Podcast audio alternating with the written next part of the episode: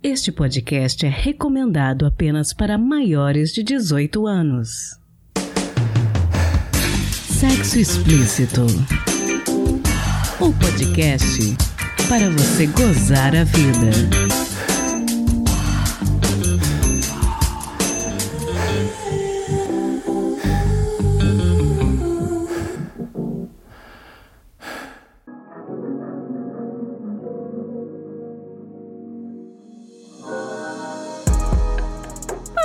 Taradinhas, tudo bem com vocês? Aqui quem fala é Priscila Armani e esse é o Sexo Explícito, um podcast que se esforça para falar sem preconceitos e sem julgamentos de todos os assuntos. Quem acompanha o podcast há mais tempo sabe que nós temos o costume de abordar diversos tipos de fetiches, desde os mais conhecidos, como homenagem, até os mais incomuns, que a gente não vê tanto na mídia, como pony play, o shibari e o bukkake. Eu gosto muito de fazer episódios sobre BDSM e eles sempre são os mais ouvidos aqui do podcast, porque as pessoas têm muita curiosidade a respeito. Então, hoje, em mais um episódio da série Fetiches, nós vamos falar sobre masofilia e lactofilia, que são, respectivamente, os fetiches por mamas e por amamentação adulta. Sim, é isso mesmo que você está pensando, a amamentação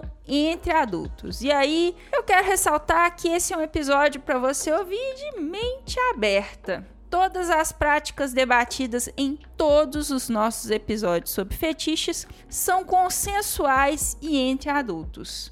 Então, se você é daquelas pessoas que esse assunto pode te gerar algum tipo de gatilho, se você não está disposto a ouvir uma percepção diferente, talvez seja melhor você passar direto. Aqui a gente trabalha ouvindo as pessoas e desconstruindo preconceitos. Aqui não é e nem nunca foi um lugar para você julgar o fetiche do coleguinha, tá ok? O aviso tá dado. Conversamos com Dom Capelo, que é promotor de eventos, sobre esses dois fetiches peculiares e a experiência dele. Mais uma vez eu quero agradecer aqui a Ada do podcast Chicotadas, sem a qual eu não teria conseguido gravar este episódio. Muito obrigada, Ada, e vida longa ao Chicotadas, que é um projeto maravilhoso exclusivamente sobre BDSM.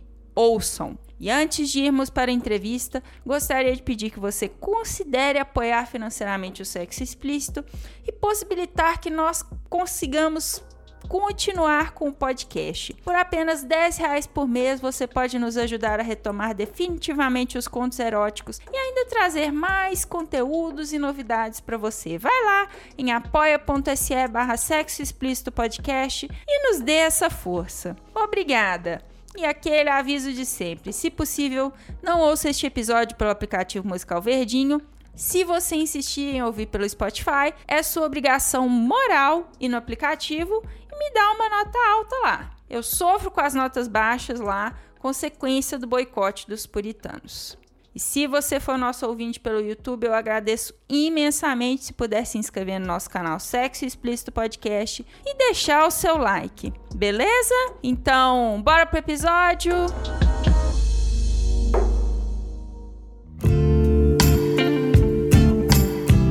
Bom, conta pra gente quem é você, quais são os seus pronomes e o que que você faz.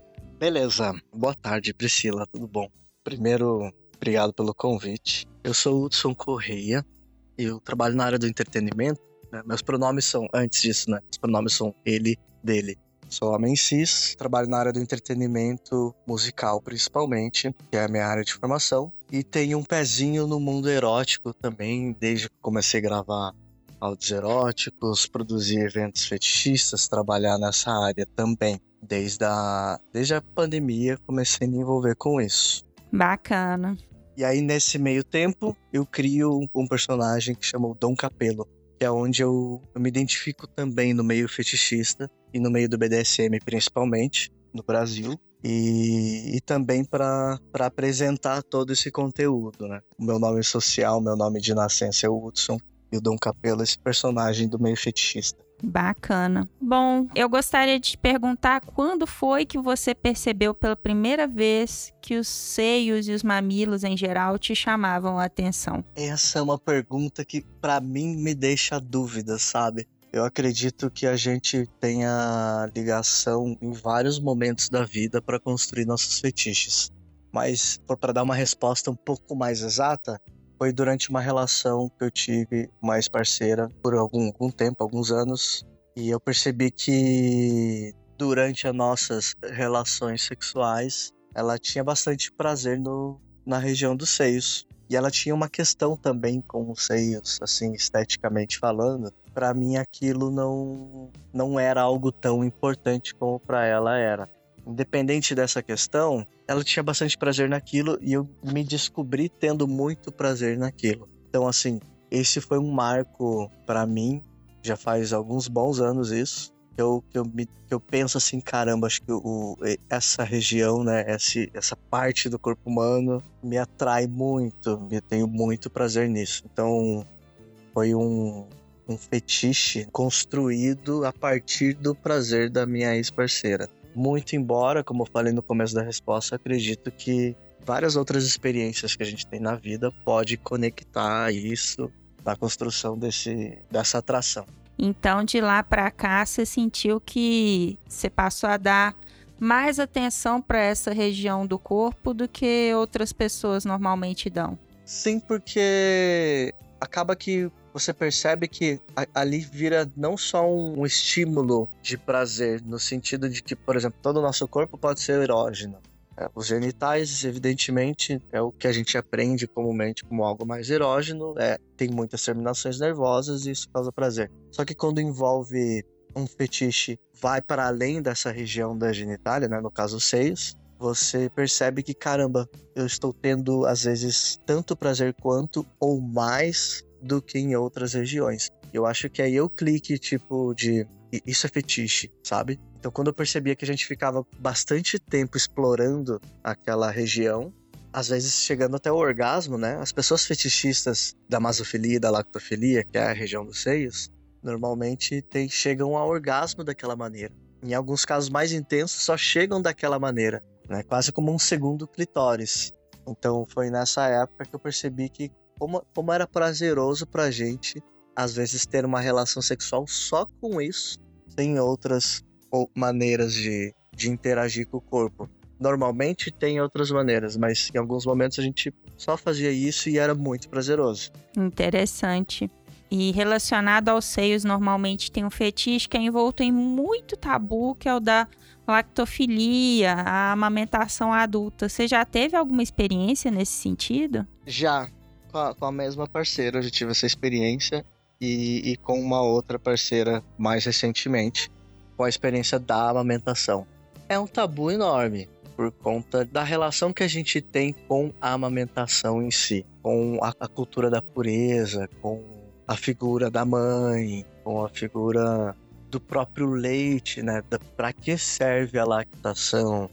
Então, quando você traz é, essa experiência, esse fenômeno para além da, da, da questão mais utilitária, amamentar, né? Por exemplo, uma criança, você, você traz isso para o universo do fetiche. E aí, quando eu trago isso para o universo do fetiche, eu estou falando de uma lactante que não necessariamente é mãe, né? As, pessoas são capazes de lactar independente da, da maternidade, independente da gestação, com estimulantes, com própria sucção. Tem, conheço mulheres que, que nunca tiveram filhos e, e tem, só tem suas glândulas mamárias e com estímulo ele, ela produz leite. Então, acredito que o fetiche está nisso, né? Em, em, a gente não saber, na maioria das vezes, separar é, ou entender que uma coisa só serve para determinada situação e não vai servir para prazer né, sexual. Eu já, então, já tive essa experiência, assim. Embora não seja o meu principal, minha principal atração no mundo do fetiche seja a lactofilia, é uma, é uma experiência bastante agradável. Você gostaria de vivenciar isso novamente? Com certeza. No momento você está em algum relacionamento fixo? Não, nenhum relacionamento fixo. Eu tenho alguns, é, ultimamente tenho alguns relacionamentos que duram mais, outros menos. A maioria são em torno de fetiche, né, pela minha vivência no BDSM. às vezes envolve as duas coisas, né? É fetiche e é um relacionamento comum, baunilha. Nunca é sem o fetiche, né? Ou é só fetiche ou é só fetiche e afetivo ao mesmo tempo. Mas normal, atualmente não estou em nenhum relacionamento fixo. Só pontuais, né? Assim, com alguma regularidade, mas tem as nomenclaturas sociais que a gente dá, tipo, estou namorando, não estou namorando. Você acredita então que o tamanho dos seios ele influencia na sua atração e nessa escolha para os relacionamentos, né? Olha, às vezes sim, às vezes não. O que me influencia mais é a, a sensação e, a, e saber que a pessoa tem aquela mesma mesmo prazer que eu. Então, por exemplo, nós temos uma cultura bastante visual, né? O seio em si ser maior ou menor não vai me dizer se isso se, se aquela pessoa que está comigo tem ou não aquele fetiche, sabe? Então, para mim, independente do tamanho, tem eu me atraio muito pela pessoa ter aquele mesmo prazer que eu. Isso é dialogado antes, né? O, o, que, eu, o que eu percebo em relação a, a visual, eu tendo a preferir seios mais não padrão. Eu, particularmente, né? Dom Capelo prefere um seio que não é aquele seio tido como o seio mais bonito, o seio modelo. Normalmente eu prefiro outros seios que não são esse modelo padrão. Interessante, porque existem engraçado, né? Existe na, no imaginário e até no que a cultura, pornografia ou até mesmo capa de revista colocam como seio padrão, né? Isso varia muito. Então, a, acaba que você amplia bastante o seu espectro escolhendo seios não padrão. Sim, sim. E eu, eu perce... antes eu achava que era uma coisa mais minha, assim, mas isso eu percebi que na, na maioria das, dos fetichistas de AA, né, de amamentação adulta, da masofilia como um todo, não procuram seios padrão. A grande maioria das pessoas que eu tive contato não são atraídos por seio padrão.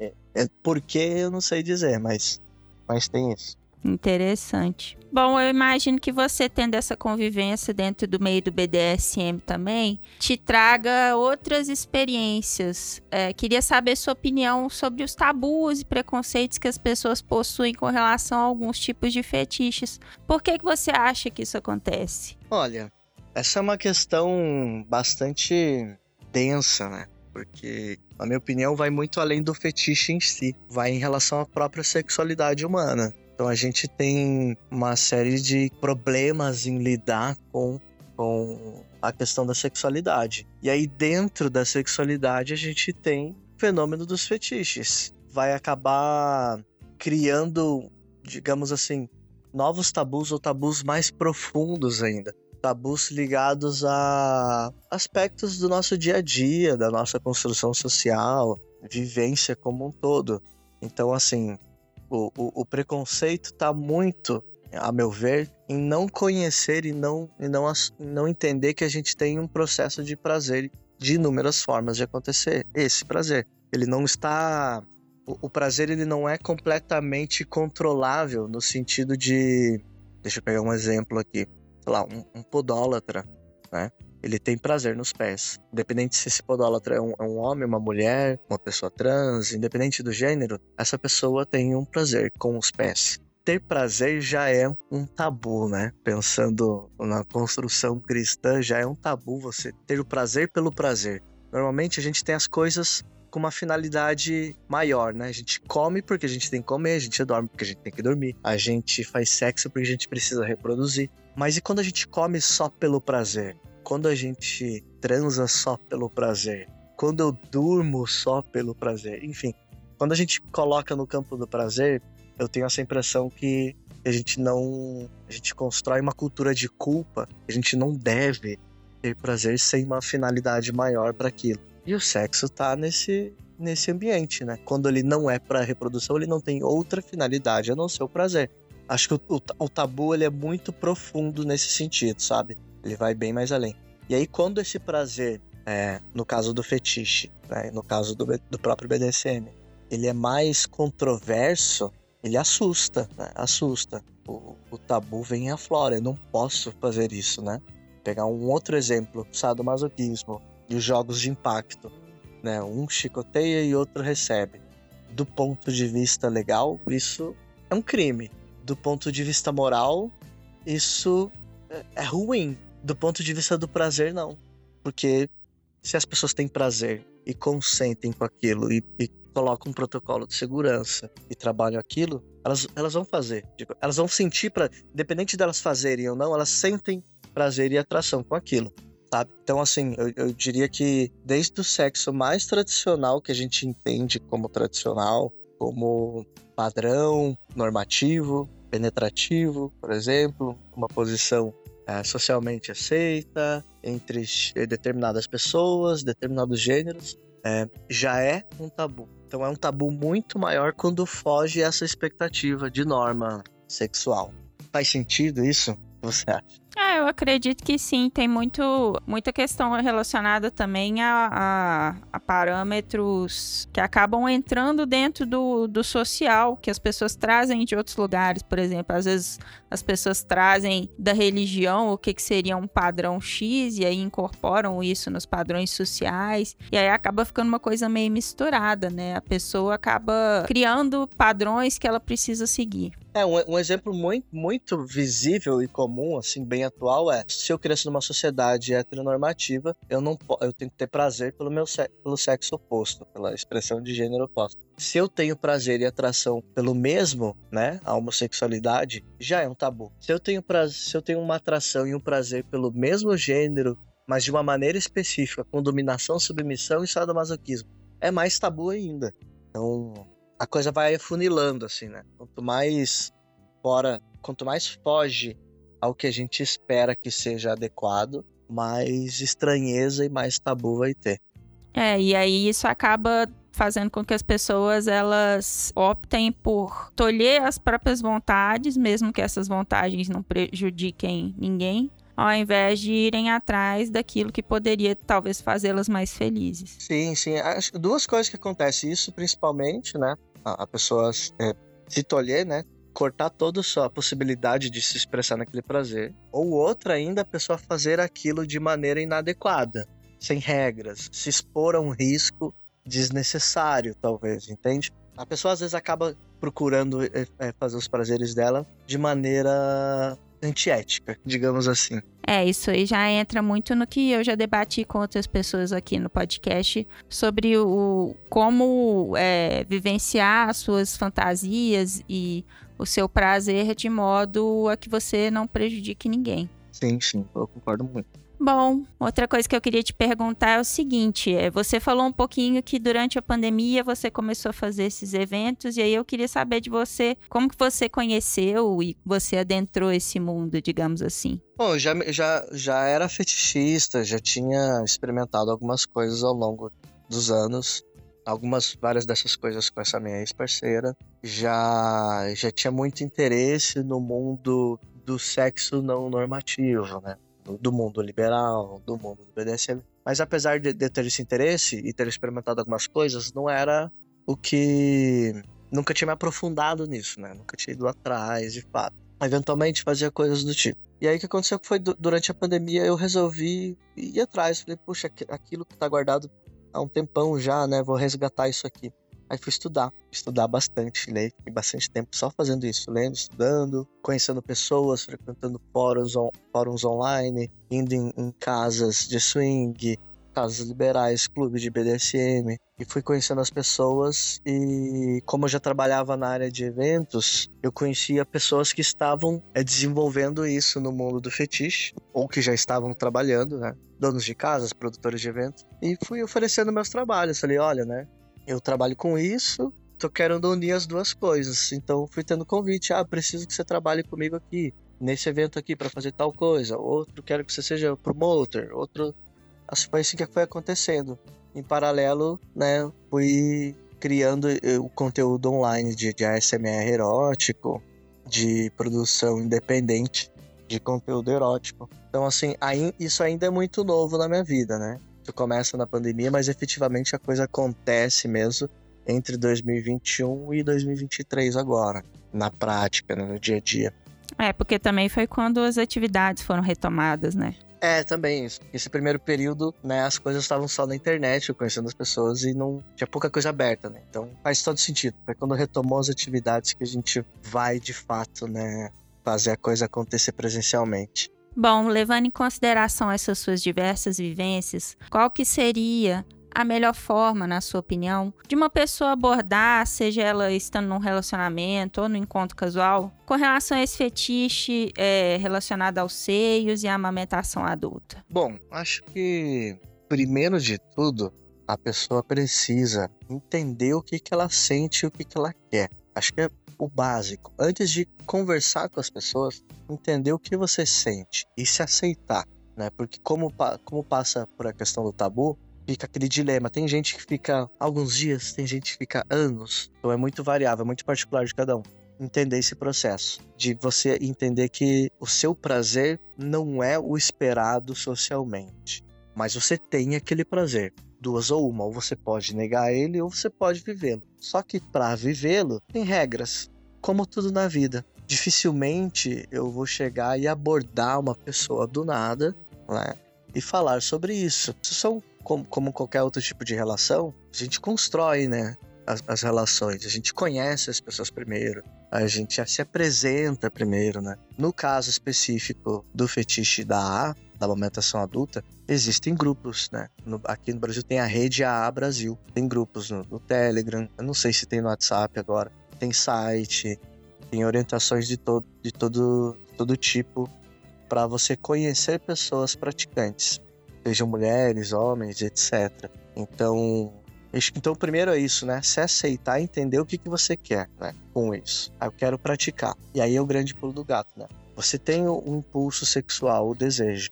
Uma, eu tenho uma fala da Monja Cohen que eu gosto muito, que ela fala isso. O fato de você ter um impulso sexual, está tudo bem. É bonito você ter um impulso sexual. Você vive aquilo, você tem uma tensão para viver aquilo, você tem um, uma expectativa. Agora, o fato de você ter esse impulso não quer dizer que você vai efetivamente fazer, porque para fazer depende de outra pessoa. E dependendo de outra pessoa, a pessoa também tem que querer fazer isso, que é o princípio do consentimento. Tudo que se for fazer com mais de uma pessoa, você precisa dessa do, do consentimento dessa pessoa.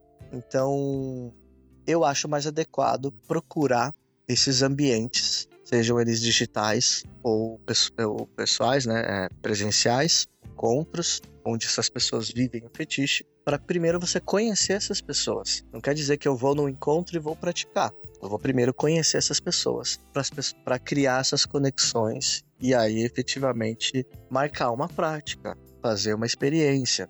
Tudo é progressivo, né? Não é do dia para a noite.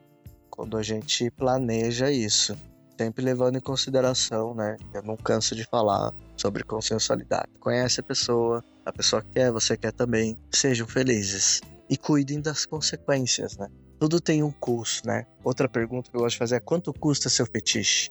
As pessoas falam, ah, poxa, eu só quero amamentar. E a, a, a pessoa fala, eu só quero amamentar. E outra só fala, eu quero só mamar. Tá tudo bem, mas vocês têm uma, você tem que ter disponibilidade de tempo, você tem que conversar com essa pessoa, você tem um custo de deslocamento, você vai, você tem um local para praticar, né? Você não vai praticar na rua, você vai praticar num local adequado. Então tudo tem um custo emocional, financeiro, de disponibilidade de tempo. Então minha orientação é se conheça primeiro, saiba o que quer e vá conhecer as pessoas daquele meio. É um excelente conselho. Dom, eu te agradeço demais por ter conversado com a gente sobre esse assunto. E eu queria te pedir para você deixar as suas redes sociais para quem quiser continuar essa conversa em outros espaços. Maravilha. As minhas redes são todas arroba Dom Capelo.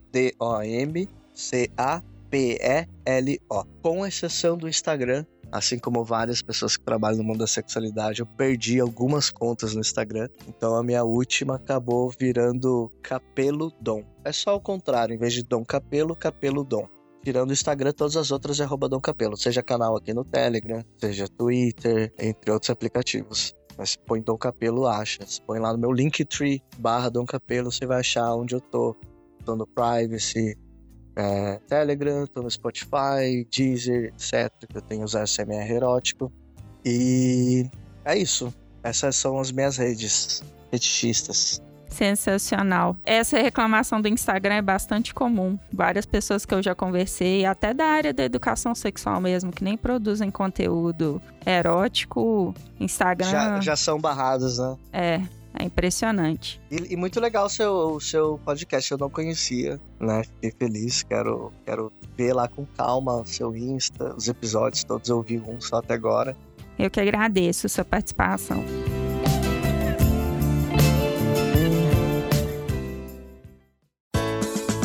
Se toca. Bom, a dica de hoje é uma autodica bem rapidinho. Desde a criação do sexo explícito em 2019, como eu falei na abertura deste episódio, nós já abordamos inúmeros fetiches e eles estão todos lá no nosso site sexoexplicitopodcast.com.br e no nosso YouTube organizados numa playlist chamada Série Fetiches, para você ouvir exclusivamente episódios nessa temática na ordem que eles saíram, estão lá desde a primeira temporada. Então acredito que se você é um entusiasta do tema está chegando só agora no podcast, vale a pena dar uma fuçada. Vai lá em youtube.com.br sexo explícito podcast, deixa os seus likes e se inscreve no nosso canal. Prestigia a gente, você não vai se arrepender.